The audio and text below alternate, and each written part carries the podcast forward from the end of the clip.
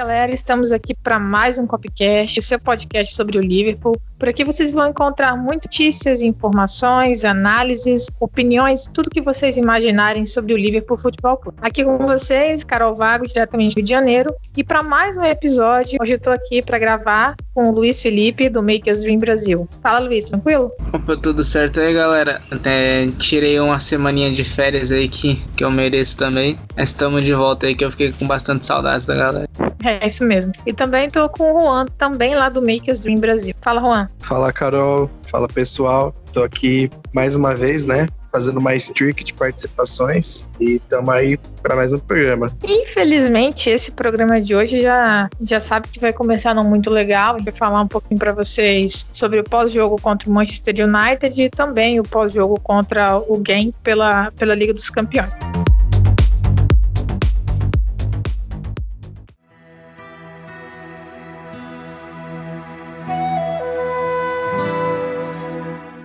Mas o Diogo, me diz uma coisa. Você acha que a gente vai vencer mesmo? Então, eu queria entrar, queria pedir os palpites de vocês, companheiros. Vocês arriscam um placar? Bom, eu acho que eu vou, eu vou, eu geralmente sou pessimista, mas na hora de arriscar eu procuro ser racional. Então, dessa vez eu acho que eu vou de Manchester United 0, Liverpool 3. 3 a 0 tranquilo, é a vitória padrão, 3 a 0 Olha, eu vou te dizer que eu tenho uma, uma leve fama de zicador, não, esse foi racional, esse foi racional, mas é um, um palpite arriscado, né? A gente tem que arriscar, porque se, se a gente acerta é mais gostoso, mas realidade vai ser 0x0 ou 1x0 para um dos lados, né? Sempre assim, sempre assim nessa década. Eu vou, eu vou no 1x0. Vou no 1x0, o gol, golzinho do Marco de cabeça. Pegando esse histórico do Liverpool, tem tomado mais gols do que no início da temporada passada, e fazendo aquela, aquela esperançazinha pro meu fantasy também, eu acho que vai ser 2x1 pro Liverpool com, com gols do Mané e do Firmino.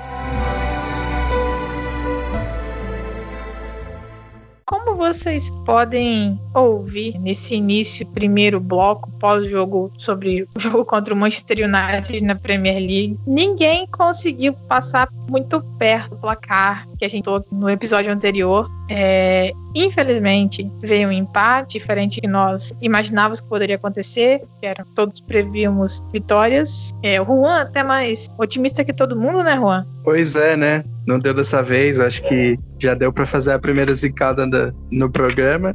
Espero que seja a primeira de poucas, né? É, mas a primeira zicada todo mundo já errou e já passamos longe do, de como foi o jogo e como foi o resultado. É, apenas trazendo as informações sobre, sobre o jogo contra o Manchester. É, o jogo foi no Old Trafford. O Liverpool foi a campo com o time titular, com Alisson, Alexander Arnold, Matip, Van Dijk, Fabinho, Henderson, Wijnaldum, Mané, Firmino e Orri. Diferente do que nós imaginávamos e até prevíamos, uh, o Salah não esteve disponível para o jogo. Ele sofreu aquela lesão no tornozelo numa entrada bem forte, o Sean Hurry, no jogo anterior da Premier League contra o Leicester e ficou de em recuperação durante a data FIFA, mas não conseguiu estar disponível para o jogo contra o Manchester e voltou posteriormente só no jogo contra o Genk.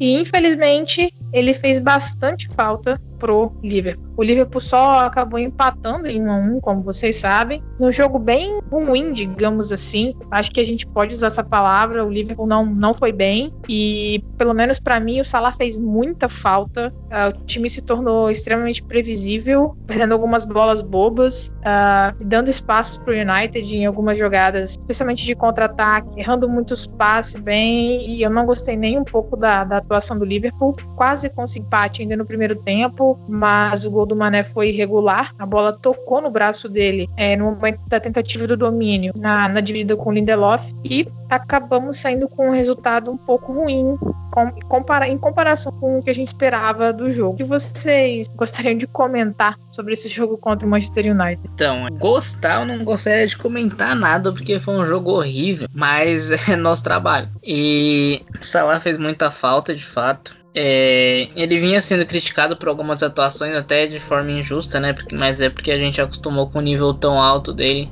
é, na frente do gol que, que é difícil a gente tirar da cabeça a imagem de goleador e decisivo que a gente tem dele. Então, quando ele desempenha outras funções, a gente precisa treinar um pouco melhor o nosso olho para ver o que ele tá fazendo, porque não é algo que a gente se acostumou. Mas é, o time ficou muito mais previsível, né? Uh, o Mané, por melhor que ele seja, e ele é um jogador espetacular, ele não é o cara que vai atrair duas, dois, três jogadores na marcação, que é o que o Salah faz todo jogo. É, a gente perdeu uma grande arma na, na criação também, né? Porque o Salah é um jogador extremamente criativo. É, eu digo sempre que é o mais criativo do trio, apesar desse, desse rótulo cair pro Firmino. O Salah ainda é o jogador mais criativo do trio, pelo menos para mim. E a gente perde muito, nosso jogo fica muito unidimensional sem ele. É, e quando você pensa que, o, que os nossos dois principais criadores, além do Salah, são os laterais. E e todo o plano de jogo do United era focado em não deixar nossos laterais jogarem, eu acho que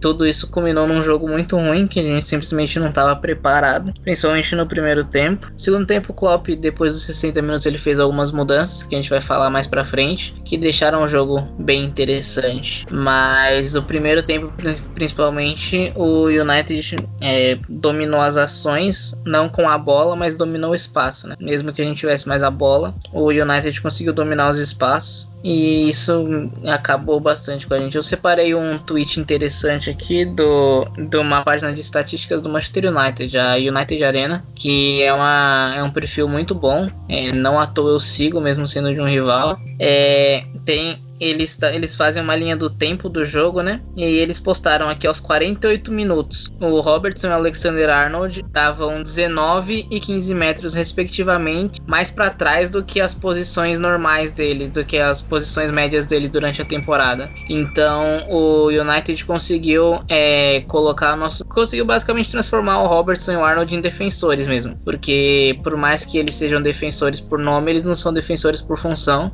Mas a estratégia do United de deixar o Robertson e o Arnold mais longe do terço final possível. Até os 48 do segundo tempo tava dando certo. Isso só mudou lá por volta dos 60, quando o Klopp deu uma mudada na, na formação, passou por 4-2-3-1. E isso é algo que a gente vai falar mais pra frente. Mas é, tudo isso culminou num, num, jogo muito ruim de se assistir e que a gente é, demorou muito, muito para entrar no jogo. É, os primeiros 75 minutos custaram o resultado pra gente, porque a gente só jogou bola nos 15 finais. É, bom, sobre o jogo. É, eu só queria dizer antes de tudo que o meu palpite foi tendo em vista o Salah como titular, tá? Se, se eu soubesse que o Salah não, não fosse jogar, eu daria outro palpite, não seria 3 a 0 Mas enfim, sobre o jogo. Eu acho que, pelo contexto do jogo, o empate acabou sendo bom, né? Porque era, era um jogo desfavorável pra gente. O empate acabou sendo aquele resultado que a gente até ficou feliz. É, pelo histórico, foi um resultado normal, pelo nosso histórico que já foi citado no episódio passado do podcast, lá no Old Trafford, na década, no século e na história. O empate é, foi um empate normal, né? ou seja, se a gente fizesse essa tabela do campeonato e colocasse o empate lá no começo da temporada, ia ser normal. E só que pelo geral, né, pela, pela expectativa, pela diferença dos times atualmente, foi frustrante. É, não era o resultado que, que a gente gostaria, não era o que a gente queria, não era o que a gente esperava. Eu acho que, na verdade, a postura do United talvez fosse aquilo que, que eu esperava, pelo menos, talvez o que o Klopp esperava também. Só que o Liverpool não foi aquilo que a gente queria. E muito, muito disso passa pela falta do Salah, como vocês bem falaram. Aliás, a gente não teve praticamente nenhum toque na área. Entre o Mané, e o Origi, houveram só dois passes entre eles, ou seja, no jogo todo. O nosso trio de ataque titular teve dois passes dentro da área, isso é muito pouco. E a, o Salah faz falta nisso porque ele é o jogador do Liverpool que mais toca na bola dentro da área e é o jogador mais acionado, e é o jogador que mais atrai a marcação, como o Luiz falou. Então a gente se viu tentando rodar a bola e num excesso de cruzamentos muito grande. Cruzamentos que geralmente não davam em nada porque eh, estavam sempre em posições desfavoráveis. É, e aí a gente não encontrou respostas para a maneira do United se defender, não encontrou respostas para a dificuldade que a gente estava tendo de não conseguir trabalhar a bola, de não conseguir pisar na área. O United defendeu a área muito bem, tanto por cima quanto por baixo. Era uma coisa que eu já esperava também, mas o Liverpool não conseguiu responder isso sem o Salah. E aí teve o gol, né? A gente tomou um gol irregular, na minha opinião. E o time acabou ficando nisso, circulava a bola, mas não criava nada claro. E nisso, para mim, aliás, o próprio Klopp reconheceu que o Keita fez muita falta e ele demorou a entrar. O Klopp disse na entrevista, reconheceu que ele demorou a entrar no jogo, só que quando ele entrou fez uma diferença absurda. Ele conseguia é, trabalhar muito melhor a bola, pensar o jogo, que era uma coisa que o Liverpool não estava fazendo. O Liverpool só trocava passe pro lado, tentando achar uma solução de cruzamento, só que os nossos laterais estavam sempre bem marcados. E aí o Keita, quando ele consegue pensar melhor o jogo, quando ele consegue coordenar melhor os seus movimentos. Aliás, o Luiz ele fez uma boa thread sobre isso lá no, no perfil da Maker's Dream, sobre como os movimentos do Keita com a bola, como ele distribuindo com calma, cadenciando e sabendo cadenciar e acelerar. Ele melhorou, melhorou muito a qualidade do, do livro e fez a gente criar uma, uma chance que acabou sendo convertida em gol. E o Keita foi para mim o fator decisivo para a gente conseguir empatar o jogo, né?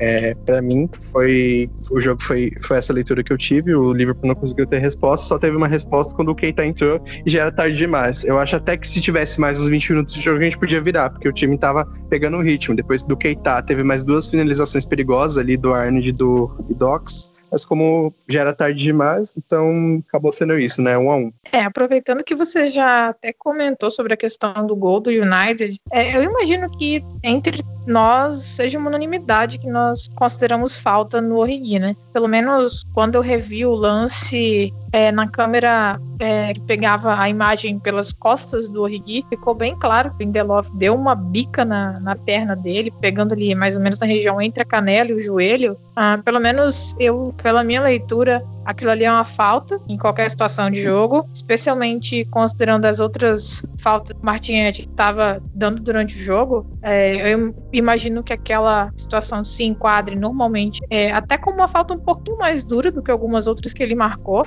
É, então eu imagino que aqui seja unanimidade com relação à regularidade ou não do gol. Né? Não, o gol é irregular, não tem que discutir. É, igual você falou, mesmo que uma pessoa veja a falta por algum motivo ela acha que aquele contato não é o suficiente para derrubar o Ori, é, qualquer pessoa que assistiu aquele primeiro tempo sabe todas as faltas que o Atkinson estava marcando e tiveram faltas muito, muito, entre aspas, menores, de muito menor impacto que ele marcou, principalmente pro lado do United, mas é, é o que a gente fala, né? A gente fala muito do VAR aqui no Brasil por causa da. Porque é ruim, não é por causa do VAR, porque é ruim, a gente fala muito do VAR no Brasil porque é ruim, mas o VAR inglês é horrível. E são horríveis. É engraçado, né? Alguém, alguém apontou isso pra mim no Twitter, eu não lembro quem agora, eu vou pedir desculpa, mas alguém apontou isso pra mim respondendo quando eu falei no dia. É, são horríveis por motivos diferentes. Porque aqui no Brasil tem interferência de mais, na Inglaterra tem interferência de menos. Então, é, são os dois extremos da, da situação. É, no, no mesmo, na mesma rodada, no jogo de segunda-feira, teve um pênalti, teve um pênalti gritante no Sócrates, que não foi marcado pro Arsenal, e que custou, né? Porque o Arsenal acabou perdendo o Sheffield. É, já tem outros exemplos também do VAR sendo muito mal utilizado na Inglaterra, não foi algo que aconteceu só no nosso jogo. É, então,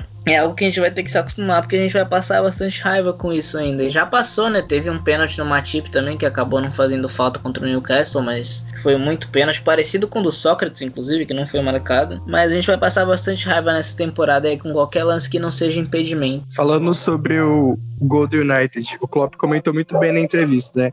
que na verdade o, o árbitro ele deixa seguir o jogo, o Martin Exxon, porque ele ia esperar o VAR. E aí, para ele não era falta o suficiente para ele marcar ali, mas ele falou: ah, não tenho certeza se for, se for falta, vou esperar o VAR. Então, é como se a interpretação dele só acontecesse porque ele estava esperando poder contar com o VAR. E aí, quando o VAR vem, ele fala: ah, não, se o árbitro marcou isso no campo, e ele interpretou dessa maneira, como não foi claro o suficiente, a gente vai manter o que ele marcou no campo, sendo que ele só marcou aquilo no campo por causa da influência de, de poder contar com o VAR. E não é um lance objetivo como impedimento, né? Que o, o bandeira ele não levanta a bandeira porque ele tá vai contar com o VAR. Então é complicado assim. É, essa lei da mínima interferência é complicada. O Klopp falou muito bem disso na entrevista e a gente sobre o VAR a gente foi prejudicado aliás muitas vezes, não só contra o Newcastle, teve o Chelsea na Supercopa também, teve o, o pênalti que deram contra o Napoli também, que o o VAR não voltou, né?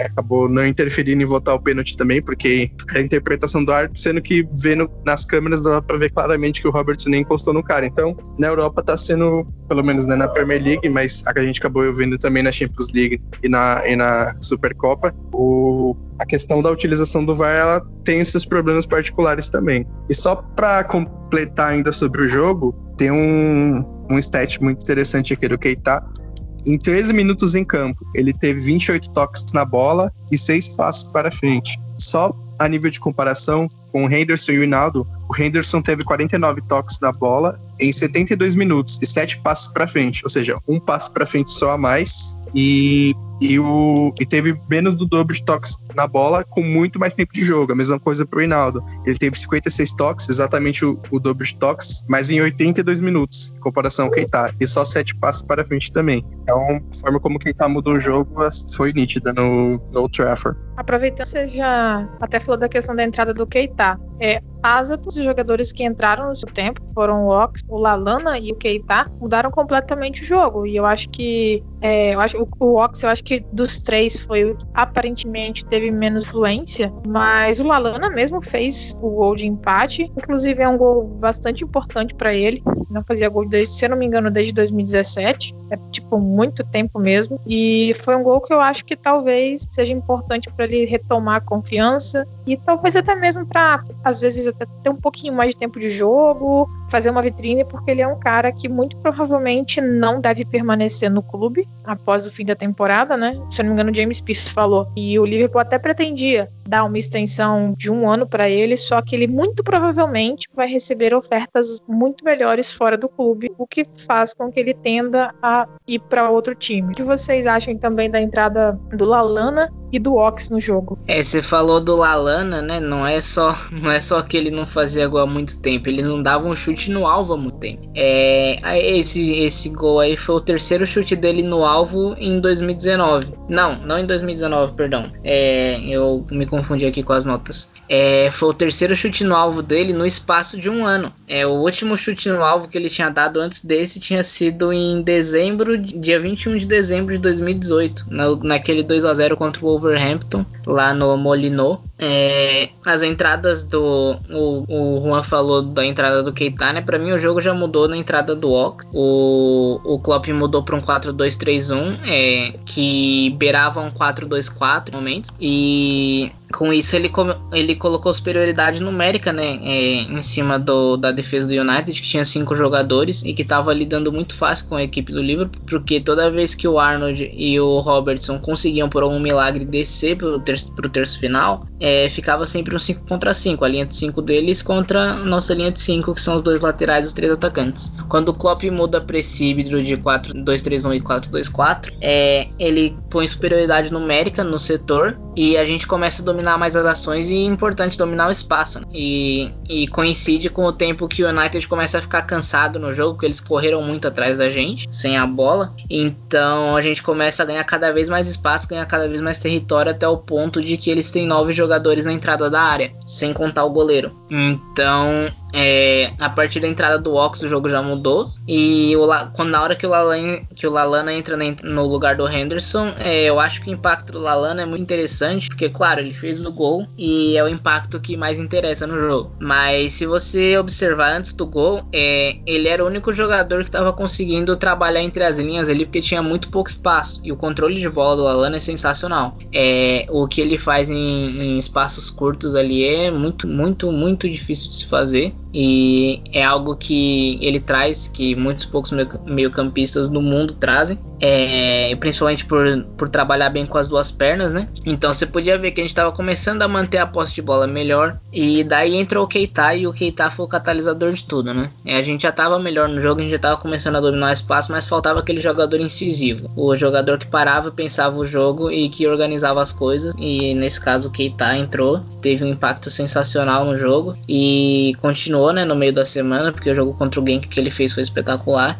Mas eu acho que foi um bom jogo para quem questiona o, o, tamanho do nosso elenco, né? O quanto o nosso elenco é, pode. Quanto nosso elenco é fundo e o quanto ele pode contribuir para essa temporada aí. Foram três substituições de jogadores que jogaram muitos poucos minutos até agora na temporada. E os três mudaram o jogo a nosso favor. Então acho que foi um dia muito positivo pra gente nesse aspecto. Talvez seja o único aspecto positivo desse jogo horrível. Mas é bom a gente ver que a gente tem é, opções genuínas e tanto o Ox quanto o Keita mantiveram essa forma no meio da semana, né? E refletindo depois desse jogo contra o United, é, eu até mencionei no Twitter que a gente não lembra disso porque a Community Shield é considerado um amistoso. Mas se a gente voltar a memória para esse jogo, é o que mudou o jogo a nosso favor quando o City estava ganhando foi a entrada do Lalana e o Keita, que entraram praticamente ao mesmo tempo. Quando os dois entraram em campo, a gente melhorou muito e a gente começou a dominar as ações do jogo contra o Manchester City. É, então eles já mostraram que são capazes disso, não foi algo que aconteceu uma vez é, aleatoriamente. E eu acho que é algo que pode se carregar aí pra temporada. Acho que são boas opções. O Keita, na minha opinião, é titular, né? Mas acho que pensando no Lalana e no Ox, que devem ter minutos mais limitados, acho que é muito bom ver que eles podem ter esse tipo de impacto aí vindo do banco. Show, é. Realmente a gente acabou mudando a nossa forma de jogar e melhorando já quando era praticamente muito difícil virar o jogo, ao menos com o, o empate ali no finalzinho.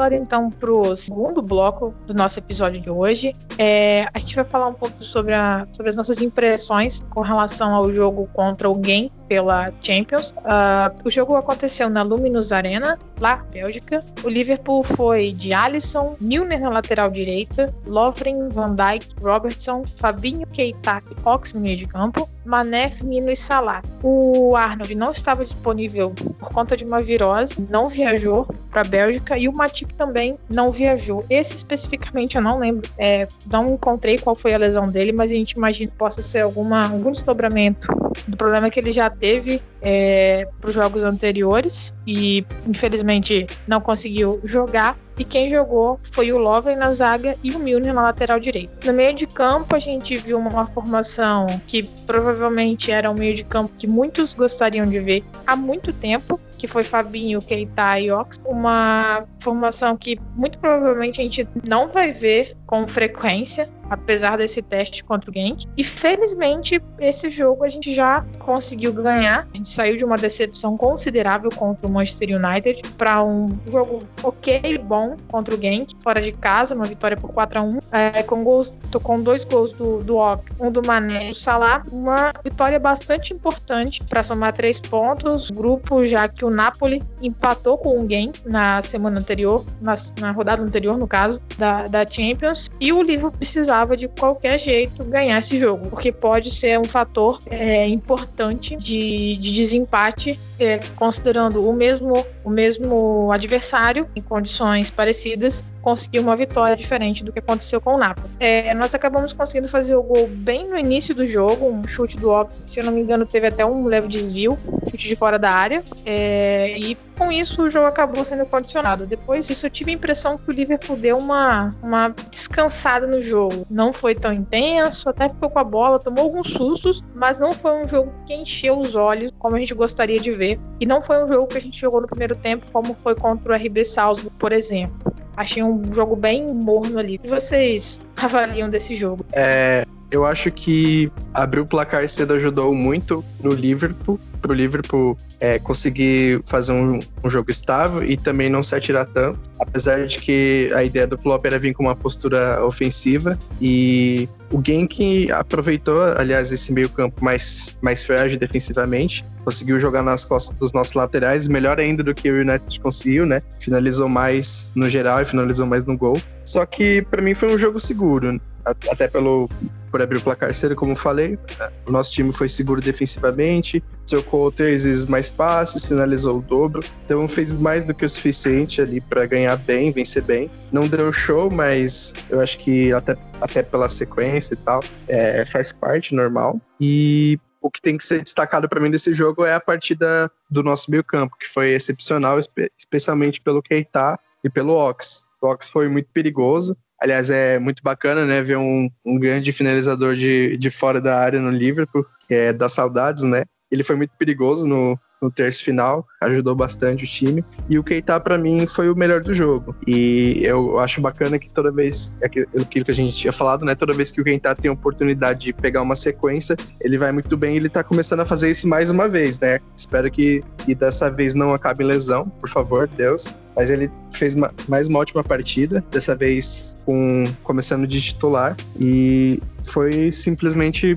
espetacular para mim. Eu acho que ali no começo ele deu uma, umas vaciladas na recomposição e tal, o time começou muito ofensivo, mas no geral ele foi bem, tanto ofensivamente quanto defensivamente. Foi o jogador com mais passes completos do jogo, com 93% de precisão, o jogador com mais passes no terço final, o jogador que mais driblou, o jogador com mais desarmes, o jogador com mais recuperações de bola. Então ele foi melhor em diversas estatísticas importantes. Foi o melhor meio-campista, o melhor do jogo para mim. E eu fiquei muito feliz de, de, de vê-lo crescendo novamente no Liverpool. É, o, os elogios desse jogo vão pro, pro meio campo mesmo, né? Pro setor todo em si. É, era aniversário do Fabinho, ele fez um ótimo jogo. O Ox fez dois gols importantíssimos, dois golaços, diga-se. E o Keita simplesmente foi, foi o dono do jogo, né? Mas como você mencionou aí mais cedo sobre um jogo seguro, é, eu quero tocar no ponto da defesa, porque é algo que eu venho observando desde o jogo contra o Chelsea que se tem uma coisa que o VAR tá trazendo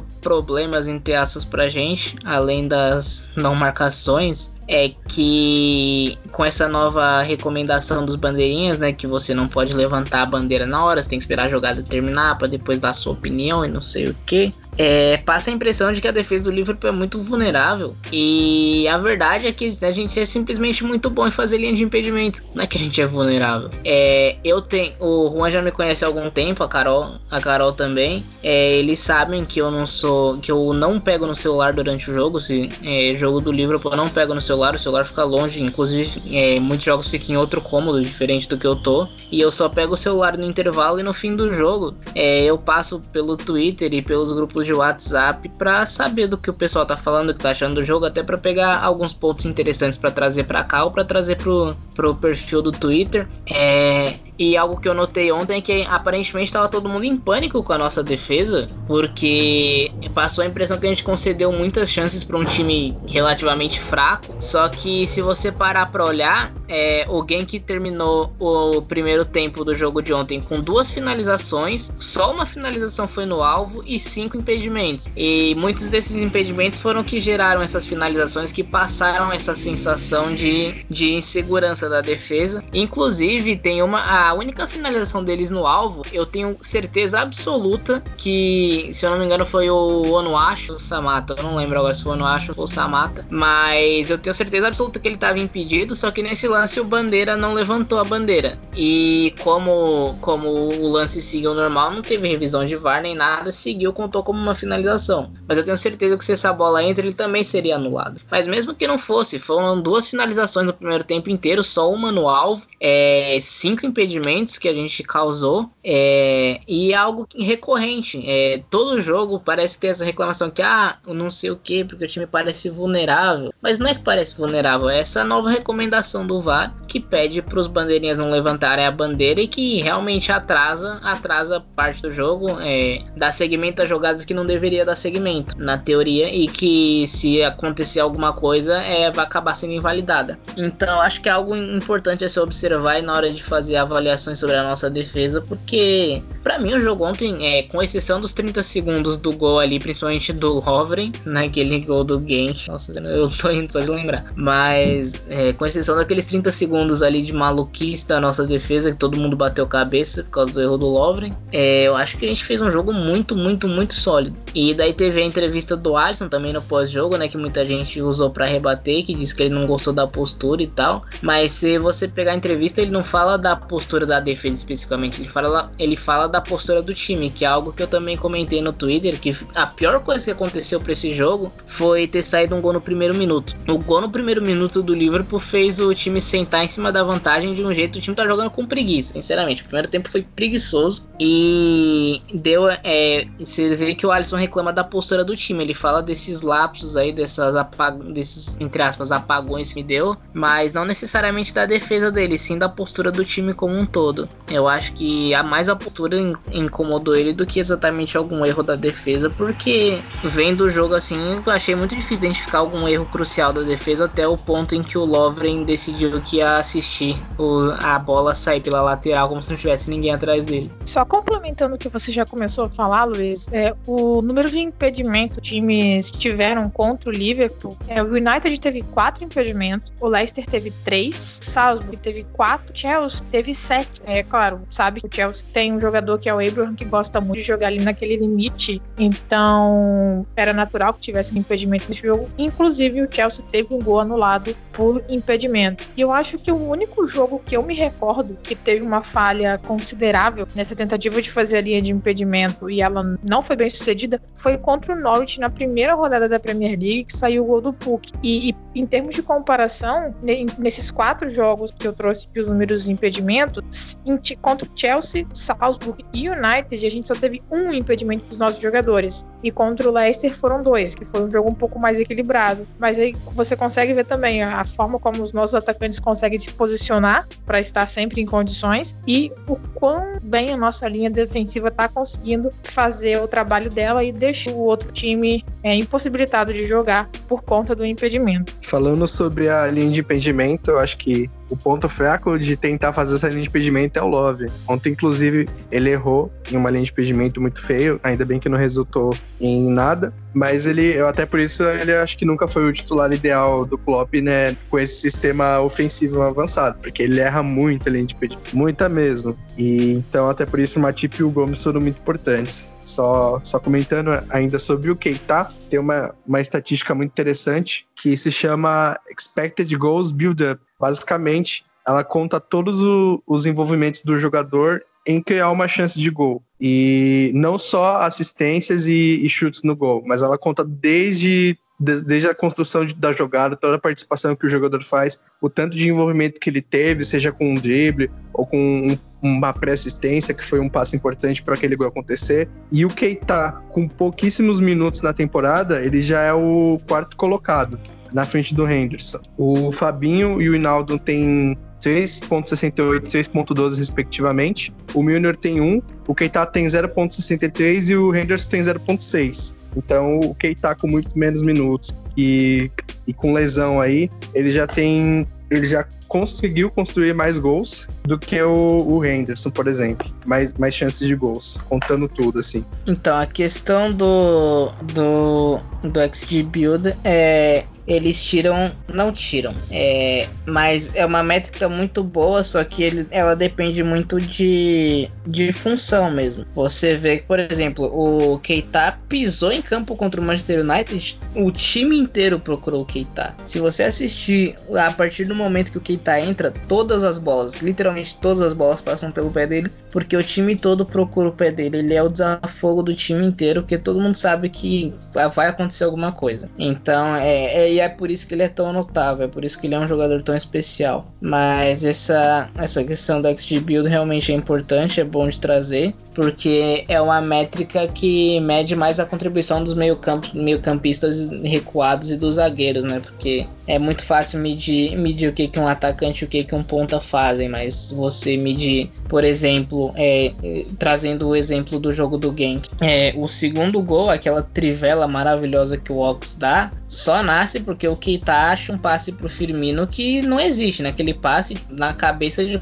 de qualquer pessoa que tá ali em campo não existe. Aquele passe simplesmente não é uma possibilidade. O Keita de algum jeito encontrou aquele passe e daí o Firmino conseguiu girar e achou o Oxney e o Ox fez o que fez. Mas o, o, jeito que o Keita dá continuidade nas jogadas, onde de um jeito que não deveria, é, em, em chances que não deveria, é espetacular. Ele vê coisas que ninguém vê em campo. Eu acho que o que você falou, Luiz, também da questão dos jogadores procurarem o Keita a partir do momento que ele entrou em campo, é, ficou evidente uma estatística que, que, que eu acho que foi a Nissan Futebol que soltou, é que o Keita, ele foi o único jogador a ter mais de 100 passes bem-sucedidos nessa Champions, nessa temporada, e um jogo fora de casa. Então, tipo, quando a gente fala que ele, além de ter tido uma porcentagem de passes completos de 93%, que é muito, muito bom, e quando a gente fala que ele teve tantos passes certos, a gente percebe o quão importante ele foi para a construção do, das nossas jogadas e, e para o controle do jogo para o nosso time. Então a gente fala, ah, vocês estão aí falando só do Keita, só do Keita,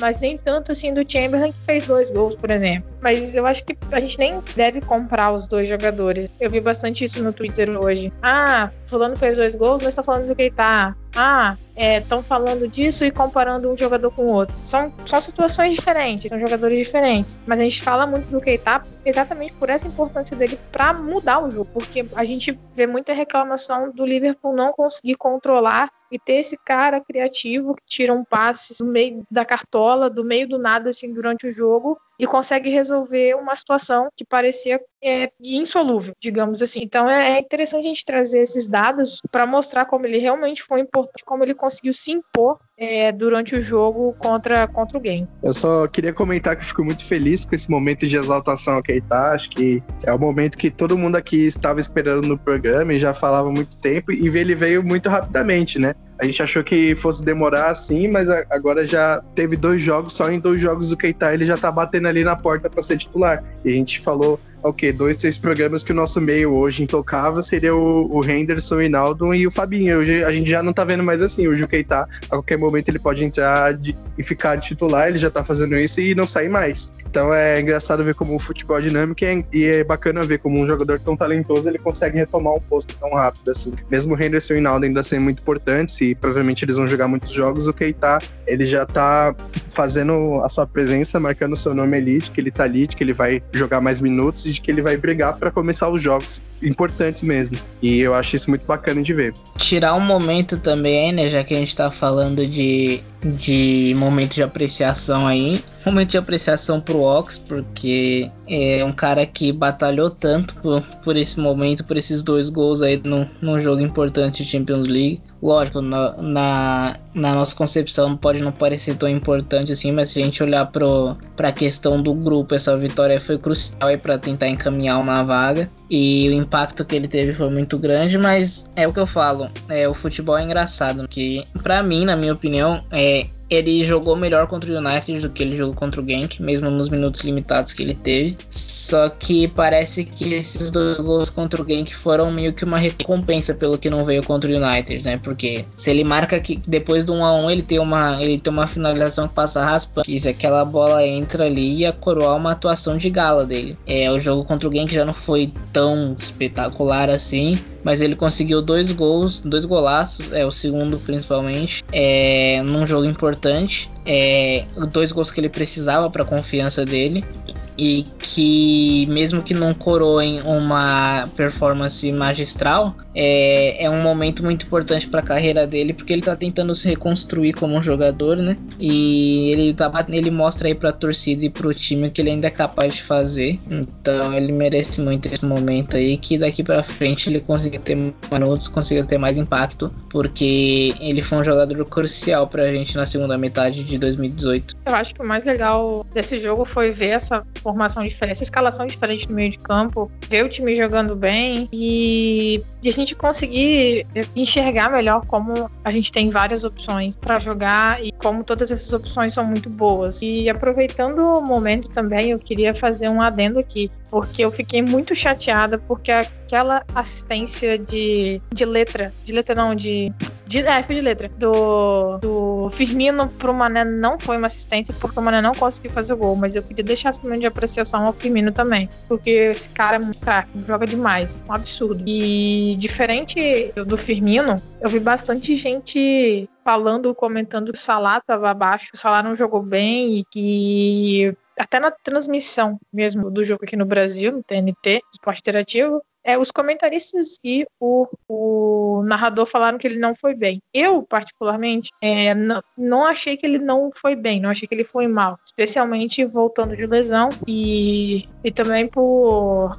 por, por ele ter um papel tão importante quando a gente compara entre um jogo e outro. Claro, salvas as proporções entre Genk e Manchester United clássico e um jogo que não é um clássico. Mas eu queria saber a opinião de vocês também, de, do que vocês acharam do Firmino no jogo e também se vocês acharam que o Salah estava ou não tão mal assim no jogo. É, eu falei no Twitter que na minha opinião era uma das piores atuações do Salah. Na verdade era a pior atuação do Salah do Liverpool, né? Porque tudo bem, eu entendo que ele tá voltando de lesão, mas a gente tem que levar em conta também é, o nível da o nível do adversário e tudo mais. E, e, ele simplesmente não acertou nada. Até os 75 minutos, ele não é questão de que ele errou uma coisa aqui e ali. Ele não acertou absolutamente nada. Nada, nada, nada, nada. E do nada ele me tira uma assistência e um gol maravilhoso da Cartola para lembrar todo mundo que ele é um jogador espetacular. E pra você ver, né? Eu brinquei no Twitter, o cara vai sair da, do pior jogo da carreira dele com a camisa do Liverpool com uma assistência e um golaço. É, pra gente ter uma ideia do quão especial o salário, do quão crucial ele é pra esse time. E lógico, ele tava voltando de lesão. Pode não ter sido a lesão, mas foi uma lesão. E a gente tem que levar isso em conta também. Mas eu acho que só o fato dele ter dado uma assistência pro Mané e depois ter recebido uma assistência do Mané para acabar de vez com essa chatice que foi esse último mês, esses últimos dois meses aí falando de um ser fominho e o outro não. É, só, só isso aí já, já valeu pelo jogo. E o Firmino, eu, eu não tenho mais o que falar do Firmino. O Firmino eu posso, eu posso ficar uma hora aqui, eu posso fazer um episódio inteiro falando só dele. Eu tenho certeza que vocês também dariam um bom episódio, inclusive. Mas eu, eu posso passar uma hora elogiando o Firmino aqui, vai faltar palavra ainda, vai fal... não eu vou conseguir fazer juiz pro quão importante ele é pra esse time, o quão importante ele é como jogador e o quão craque ele é, porque eu acho que ele é o jogo. Por... É, eu acho o Mané o melhor. Oh, perdão. Eu acho o Salah o melhor jogador do time, mas eu acho que o Firmino é um, é um craque na concepção da palavra, sabe? É o, é o craque do imaginário. O Firmino é o jogador que, que mexe com o imaginário da gente. É, é algo que, por mais efetivo que o Salah e que o Mané sejam, eu acho que, que falta esse fator X para eles aí. O, o Firmino é, é um cara que é um cara para entretenimento. O Firmino é um jogador de entretenimento e ele consegue aliar, aliar o entretenimento à eficiência incrível dele dele eu acho que é um jogador aí para marcar gerações. Bom, eu acho que o Salah não foi tão mal assim. Eu acho que ele não foi bem também, mas considerando o contexto foi até razoável. O Liverpool entrou muito ofensivo, mas acabou sentando em cima do placar, como o Luiz já falou. E isso meio que contribuiu para o ataque não ser tão brilhante assim. E, mano, aquela, assist, aquela assistência do Firmino não ter sido um gol, para mim foi um crime inafiançável, porque eu tenho certeza que se fosse, a gente veria em,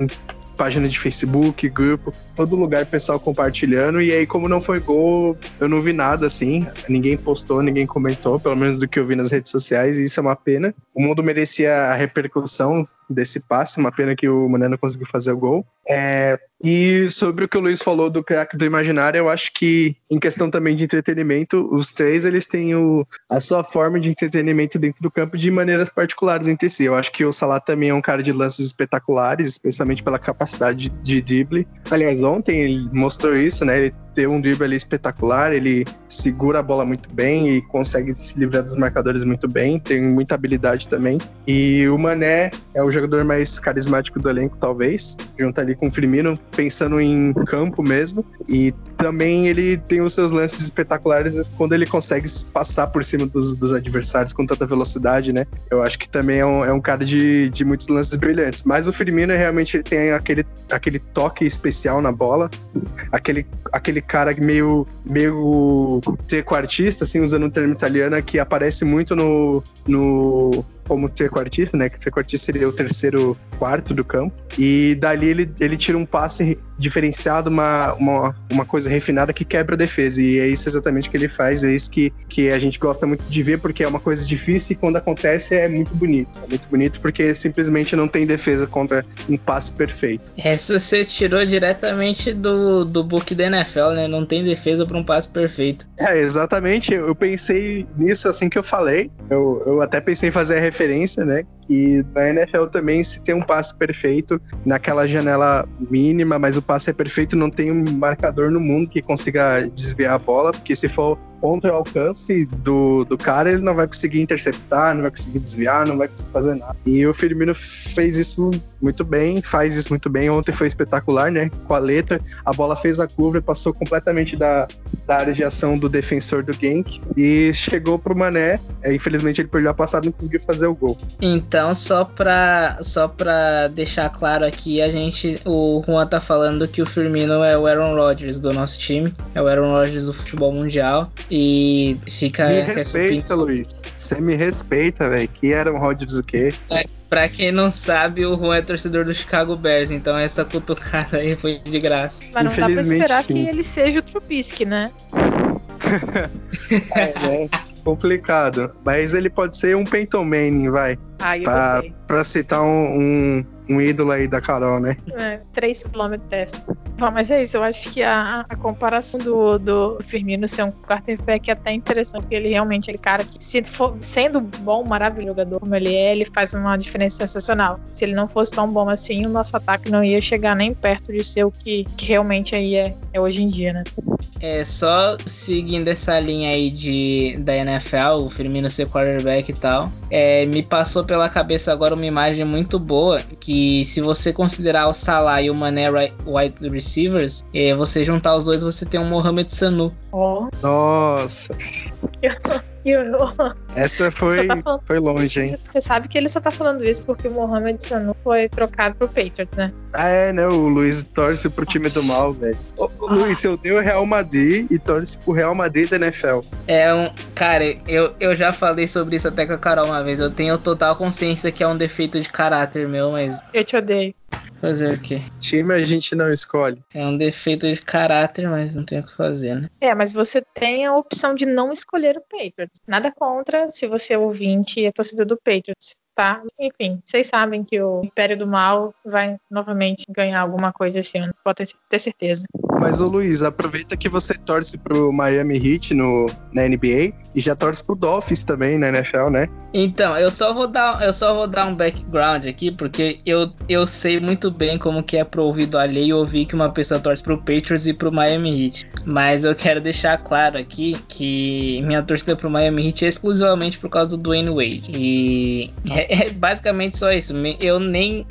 ultimamente, eu acho que faz umas duas temporadas já que eu não acompanho basquete, porque eu voltei a acompanhar a última pra acompanhar o Farewell Tour do Dwayne Wade, mas minha relação com o Miami Heat é estritamente o Dwayne Wade, porque eu sou fã incondicional desse cara. E mas honestamente eu não ligo muito pra basquete. Eu vou tentar acompanhar essa temporada do Heat porque eu gosto muito do trabalho do Spolster, é interessante. E a cultura assim da franquia eu acho muito legal também, mas eu não tenho, não vou dizer não tenho, mas eu, eu o nível de o nível de apego que eu tenho assim comparado com, com o que eu tenho com o Liverpool ou até com, com o Patriots num nível um pouco menor acho que não é comparável. O Heat é mais um entretenimento que eu tinha porque eu adorava ver o Dwayne Wade jogar cara desde criança. Acho que foi o primeiro jogador de basquete que eu olhei assim e decorei o nome porque era espetacular ver ele jogar cara o que ele fazia principalmente quando ele tava no auge ali por volta de 2006 2007 aquele Dwayne Wade nossa senhora. Mas era só isso. É porque eu sei como que é pro ouvido alheio ouvir que a pessoa torce pro Patriots e pro Miami Heat. A pessoa liga claramente a ideia do Big Tree. Eu não culpo, mas honestamente eu nunca liguei muito pro Big Tree. Meu negócio sempre foi o Dwayne Wade mesmo. Ô Luiz, então quer dizer que você torce pro Patriots, ou, desculpa, pro Miami por causa do Wade, assim como você torce pro Santos por causa do Neymar? Ah, é sacanagem, né? Eu torcia pro Santos quando era, tipo, quando era criança, criança mesmo, coisa de 3, 4 anos, porque eu, Então eu é do tinha um Robinho. É, sacanagem. Eu tinha um tio Santista e que me influenciou muito. É, e meu pai é palmeirense, eu sempre fui do contra, né? Ele fala que eu escolhi o Santos porque era do contra. Ele conta até hoje essa história. Eu comecei a torcer pro Santos porque era do contra e porque ele era palmeirense. Mas enfim, é, o Santos, é, te falar que eu nem sei. Provavelmente sim, foi por causa do Robinho. Muito mais por causa de influência familiar do que outra coisa. É, mas hoje aí eu não, não quero nem ouvir falar o nome desse indivíduo aí, porque a gente sabe do caráter dele. Ele. Então, graças a Deus, abandonei o futebol brasileiro faz um bom tempo. E isso serve pro Robinho e serve pro Neymar, né? Esse nunca mais quero ver ele. É, é foi engraçado. É engraçado a gente assistir, assistir o Liverpool contra o PSG temporada passada. Toda vez que o Neymar pegava na bola que o Milner levantava ele, eu vibrava como se fosse um gol, tá ligado? E ninguém aqui em casa entendia o porquê. Mas foi, uma, foi um jogo muito engraçado de se acompanhar. Ah, mas vamos combinar também que depois que o Neymar falou que a gente não ia ficar nem no top 4 da Premier League, todo mundo tava com, com gostinho a mais quando o Milner deu aquela levantada nele. Vamos combinar, cada, cada empurrão era uma vibração. É, realmente. Ah, eu torci demais pelo Milner naquele jogo. Nossa, torci demais pra ver o Neymar se dando mal. Ele se deu mal. O Mbappé se deu melhor, apesar de que o Liverpool foi muito bem defensivamente no geral, para mim, apesar dos dois gols, né? Mas enfim, é engraçado ver o Luiz, né? Com, essa, com esse paradoxo aí, Liverpool Patriots, classe trabalhadora e elite. Então, cara, para você ver, é, essa é a parte mais engraçada. Uma das coisas que me distanciou do Patriots foi exatamente isso. Lógico que ainda acompanho, ainda gosto de ver o time e tal, mas o, o que me impediu de ter um apego do nível que eu tenho com o Liverpool é exatamente essa desgraça desse background. Desde, desde o Trump, do Robert Kraft, o caralho a quatro dessa franquia. É, é foda, foi, tudo isso começou a me afastar a um nível de, de eu simplesmente não conseguir sentir o apego que eu sentia antes, tá ligado? Quando eu, quando eu comecei a descobrir a vontade de assistir esporte mesmo. Então, pra você ver como é, como é foda essa, essa situação aí. Pelo menos você fez a escolha certa, foi se afastando dessas coisas ruins da vida aí, se afastando do império do mal. Não, claro, é, quando, toda, toda a chance que a gente tiver de escolher entre a, entre a classe trabalhadora e a elite, a resposta é a classe trabalhadora, a elite que se foda. É por isso que eu torço pro time do povo de Chicago. Cara, a gente tá pelo menos há uns 10 minutos falando de assuntos completamente aleatórios. Vamos voltar aí, que esse episódio vai ficar grande. É, realmente, ainda falta falar como que o Liverpool vai chutar a bunda do Tottenham, né? Rapaz, pra quem não conhece o Juan, é, o nível de zicada dele, eu, eu, eu juro pra você que eu acho que é comparável com o do Zeca Pimenteira. Quem, quem lembra do saudoso personagem do Zeca Pimenteira na, nos tempos áureos de Zorra Total vai lembrar. É, eu acho que eu nunca vi alguém tão azarado quanto o Juan pra fazer previsão. Então, quando, quando ele abriu o programa falando que fez uma previsão errada e que, acho, que queria que fosse a primeira de poucas, eu tava torcendo pra ele parar de prever as coisas aqui já, porque pode apostar, pode apostar só a casa que vai acontecer o contrário. Vou fazer o seguinte, então. Não. Quando a gente passar pro próximo bloco, ou o próximo jogo e as notícias, aí eu vou cortar da edição a parte do, do Juan, porque talvez seja isso. Se for pro A, vai zicar. Se não for, vamos, vamos fazer esse teste. Ô, oh, sacanagem. E impressionante como o Luiz vai fundo, né? Eu achei que ele ia, sei lá, falar Mick Jagger, alguma coisa mais atual. Ele volta lá 15 anos no tempo e me tira Zeca Pimenteira, tá, Globo? Impressionante, assim. Mas enfim, vamos seguindo. Cara, Zeca Pimenteira marcou minha infância, você não tem ideia. Aquele, o olho daquele maluco me assustava num nível que você não tem ideia. É, a gente tem que admitir que essas, essas coisas engraçadas dos anos 2000, né? 2000, eram, são as melhores.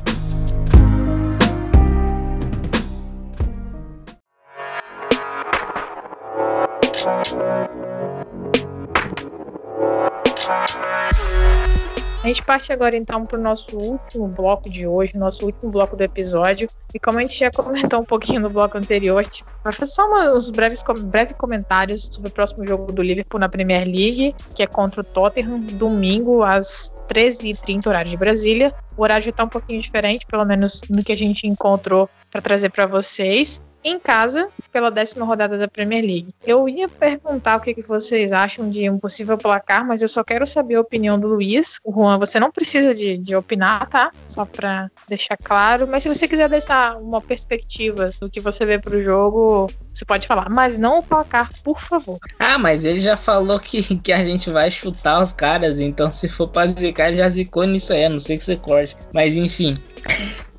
é, eu acho que o, o Anfield vai estar tá barulhento, como sempre. É, eu acho, eu espero que o fantasma da, daquela final da Champions e da crise que se instalou após tudo aquilo que aconteceu pese muito na cabeça dos jogadores do Tottenham, pese muito nas pernas deles também. É, é um jogo que o Liverpool é favorito, não tem como fugir disso. É um jogo que o Klopp deve ser mais pragmático, né? Como a gente está acostumado, deve voltar ao trio de meio campo mais trabalhador. Eu não gosto muito desse termo porque é, parece que o Keita não trabalha, né? Mas o Keita é, ele consegue aliar ele, ele consegue aliar tudo que o Henderson e o Milner fazem em questão de, de distância, questão de distância percorrida, de ação de pressão, com as qualidades dele, que a gente não pensa nisso porque ele tem tantas qualidades com a bola que o jogo dele sem a bola acaba ficando um pouco de lado, quando acaba sendo destaque de outros jogadores menos técnicos. Mas eu acho que o Klopp deve optar por um pouco mais de, de segurança, né? É, eu não, eu provavelmente acho que a gente vai ver o Milner nesse jogo em algum lugar, não sei se na lateral ou se no meio campo, mas é um jogo que tem a cara do Milner. É, a gente precisa ganhar esses jogos em casa contra o Big Six. Não tem, não tem muito por onde correr. É, o, já empatou um jogo fora de casa que não foi o ideal, principalmente contra o que hoje deve ser o adversário mais fraco do, do top 6, é, em termos de futebol jogado, desempenho, elenco, etc. Então a gente não pode perder pontos no de jeito nenhum. A gente precisa ganhar do Tottenham e pelo menos tentar manter essa distância aí pro City, porque o ideal é a gente jogar contra o City pelo menos com a distância que a gente, com a mesma distância de pontos que a gente tem agora. É, mas pensando no jogo em si, eu espero um jogo aberto. É, eu acho que o, o Klopp vai procurar muito explorar a lateral direita do Tottenham, ou a não lateral direita do Tottenham, né, porque simplesmente aquele espaço do campo ali pro Tottenham não existe. É, o Pochettino simplesmente se recusou a, a, a, notar que aquela parte do campo existe ali, ele coloca qualquer pessoa ali, talvez jogue um torcedor ali, e a gente não sabe. Mas o, o Klopp deve explorar muito essa área aí do, do campo, principalmente então o Mané vai ser um jogador muito importante, o Robertson também nas descidas. E eu acho, sinceramente, eu acho muito difícil um cenário onde o Liverpool não ganha esse jogo. Eu apostaria num 2 a 0 Rapaz, Luiz tá cravando então. Eu não vou dar o meu palpite, né? Foi proibido aí pela, pela direção, pela produção do programa. Mas eu acho que também vai ser um jogo aberto. O último jogo, é, Liverpool e Tottenham no Anfield, foi um, um, jogo relativamente aberto. O Tottenham foi corajoso. Eu acho que eles vão vir com três zagueiros de novo. Eu acho que deve ser isso, né? O Alder, o Sanches e o Vertogen. Então, vai ser bem a lateral direita ali, vai ser meia direita, provavelmente o Aurier. E vai ser nisso, né? Eu acho que eles vão no, no 3-4-3 ou no 3-1-4-2 que o Pochettino tanto ama. E eles vão fazer talvez algo parecido que eles fizeram no, na temporada passada e que funcionou muito bem. Que esse algo foi pressionar a nossa série de bola insanamente. O Kane e o Lucas, naquele caso, né? Que era o, os dois do 3-1-4-2. Ali eles pressionaram muito bem a nossa série de bola e obrigava a gente sempre pelo meio, né? E obrigava a gente sempre trabalhar pelos lados. Isso fez com que os nossos laterais eles ficassem mais acuados, empurrados para trás. O Aurier e o Rose, aquela linha de quatro ali, estavam funcionando muito bem. O Aurier não, né? Desculpa. O Aurier ele vai jogar agora. Naquela época era o, era o Tripper ainda. Que aliás o pessoal comemorou a saída dele, mas agora tá pior, né? E eu, e eu, pra mim, o meio deles vai ser mais forte ainda, porque agora tem o Enidon Belé. O Sissoko, ele já é muito forte fisicamente, é um jogador muito importante defensivamente. Mas agora com o Enidon Belé, eles vão ter mais força física ainda no meio campo. Eles ainda podem entrar até de wings, né? E então o meio-campo deles deve ter bastante pegada ali. Eu acho, apesar de que não deve jogar o Winks, deve ser Sissoko, Nobele e Dele Alli, provavelmente. Né? Tem chance do Eriksen também, mas o Eriksen tá, tá um pouco embaixo ali. Então eu, eu espero um Tottenham pressionando alto, em bloco médio alto, não, de, não deixando a gente fazer a nossa saída de bola, empurrando os nossos laterais para trás e fazendo a gente ficar acuado. E o nosso gol na, naquele jogo, ele só saiu porque o, se eu não me engano, acho que foi o Arnold, eu não lembro muito bem agora do gol, mas eu lembro que algum jogador ele mandou uma invertida de bola sensacional, e aí com isso foi um dos únicos raros momentos no jogo que o Roberts teve espaço para cruzar. E aí, Roberts tendo espaço para cruzar, né? Chance de gol, foi o que a gente viu contra o United, foi o que a gente viu naquela oportunidade. Naquela oportunidade, cruzamento perfeito para o Firmino abrir o placar. Mas de resto, ó, Liverpool naquele jogo ele não conseguiu jogar. Para mim foi um dos, um dos piores jogos em casa da, da temporada. Tottenham foi muito bem defensivamente. O Kane se movimentou muito bem, fez um, um partidão ali. Então, para mim, apesar da, desse momento estável do Tottenham, eles estão mais mordidos, né? Eu acho que o Tottenham tava naquele pau mole, tava sem motivação, os jogadores não, não, não, não querem.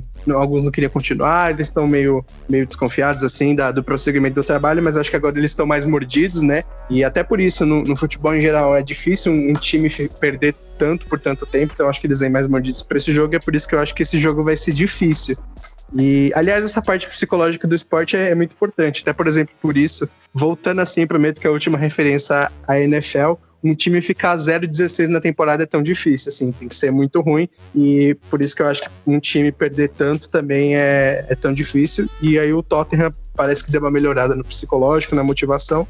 Então acho que vai ser um jogo difícil, vai ser um jogo equilibrado, mas acho que o Liverpool é, é favorito para aproveitar os erros do Tottenham, porque acho que em algum momento o Tottenham talvez erre, mesmo com uma defesa forte. E, e, acho que a gente vai conseguir vencer, né? Não vou dizer por quanto, não vou dizer, não vou cravar nada aqui, né? Mas a minha perspectiva é essa. Duas coisas aqui é, importantes. A primeira é que eu não quero que essa frase passe desapercebida no episódio. Então, é, eu quero que todo mundo se atente à frase, à frase do Juan que o Tottenham tava num pau mole. E a segunda parte da segunda parte da observação é sobre Ndombele. Cara, o Ndombele é uma situação muito engraçada, porque eu sigo alguns torcedores do Tottenham no Twitter, bem engraçados. É eles têm um jogo quase semanal, um jogo entre aspas, um jogo quase semanal que que eles simplesmente tweetam sobre como eles não acreditam que nenhum time, que todos os times do mundo decidiram deixar eles comprarem o Indombele sem, sem, nenhum, sem nenhum time se opor. O Tottenham foi lá, demonstrou interesse no Indombele e absolutamente ninguém pensou em, em rivalizar esse tipo de coisa rivalizar com os caras. É praticamente um roubo, né? Porque, porra, o Indombele, que, que jogador sensacional. Até agora eu não acredito que o Tottenham comprou o Indombele sem ninguém, pelo menos, é, rivalizar e tentar subir o preço com os caras. Nada, todo mundo deixou o Tottenham comprar o Indombele e eu achei isso um absurdo. Gente, gente, vocês têm que ficar mais contidos esses comentários, que é um podcast de família. Se tiver gente aí que pés descalços ouvindo vai, vai ferrar aqui para a diretoria. Mas enfim, é, eu também espero uma vitória, mas eu acho que vai ser novamente um jogo muito difícil, apesar de ser em Anfield.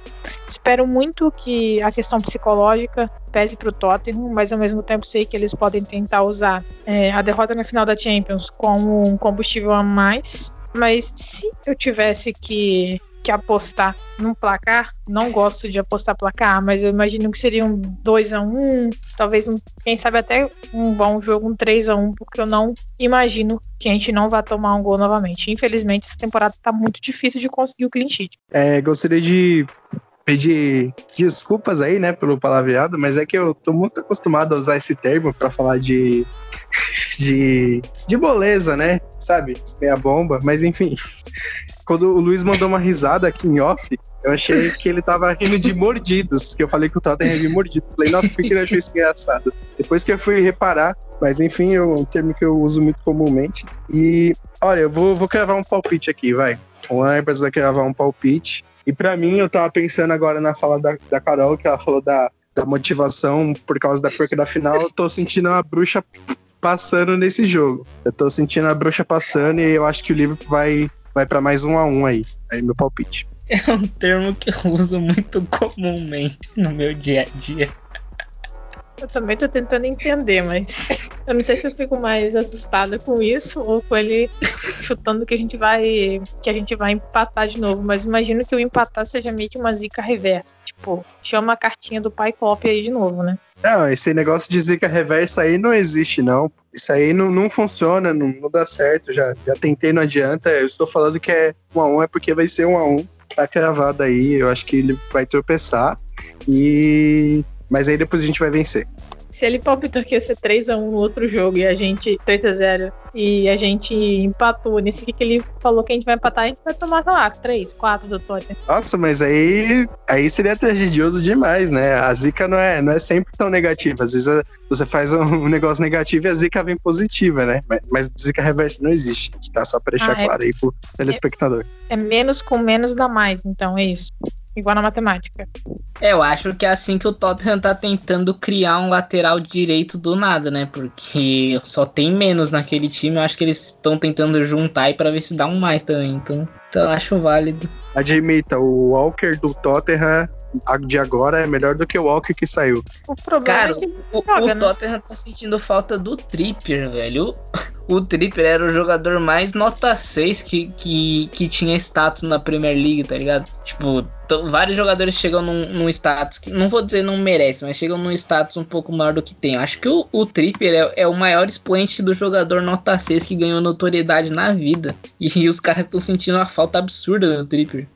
Luiz tá falando isso hoje, mas eu lembro que lá pra, acho que 2014, quando a gente tava falando de qual lateral direito a gente ia contratar pro lugar do Johnson, tava tendo as especulações do Klein, e aí o, não lembro se foi o Luiz, mas se não foi o Luiz, ele meio que curtiu e comentou positivamente sobre isso, mas tinha alguém recomendando o Tripper, e o Luiz tava no meio. Então, ó, Luiz em 2014 quis o Tripper no Liverpool. Pra você ver, o cara, pra, você ter uma ideia, o Tripper me enganou até 2016, 17 ali. Eu ainda deixava passar bastante coisa, porque eu acreditava bastante no futebol dele. Mas depois sumiu. Era ele e o Sam Byron, os dois, os dois laterais direitos. Ele e o Sam Byron, nossa senhora. Eu, eu tinha amor pelos dois que era inexplicável. E os dois, bom, o Tripper teve relativo sucesso se transformou num jogador decente, vai. Não dá pra dizer que eu errei nessa, mas também ele me enganou bastante por um bom período de tempo aí. Até um período de tempo que eu achava ele comparável ao Arnold, quando o Arnold começou a subir, mas isso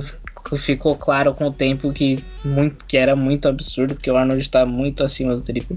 Bom, acho que de importante aí pro jogo contra o Tottenham é isso. Salvo é, algumas partes que nós, nós nos excedemos, mas é sempre normal. E uma outra informação que é relevante, o Shaqiri está se recuperando da lesão. É, alguns jornalistas reportaram que ele estava na Suíça, é, se recuperando, falaram até que ele foi pro jogo, acho que do Federer, e, mas que ele já tá, ele já tá para voltar para treinar com o grupo também, provavelmente se reapresentar é, após esse jogo contra o Genk.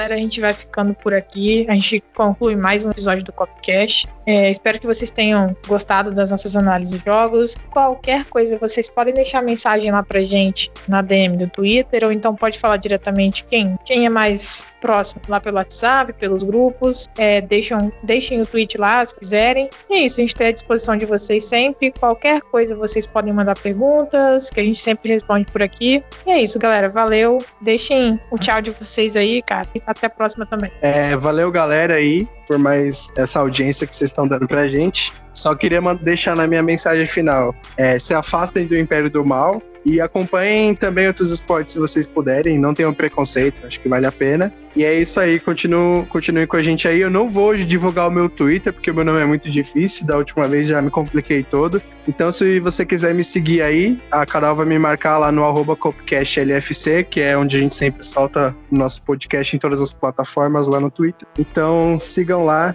e é isso aí. Não, não fiquem moles, fiquem sempre, fiquem sempre duros na vida. Valeu aí, galera, pela audiência. Mais um Copcast. É, como já é de praxe aqui, eu não, eu não sei me despedir. Então fica só o meu salve aí e até o próximo episódio.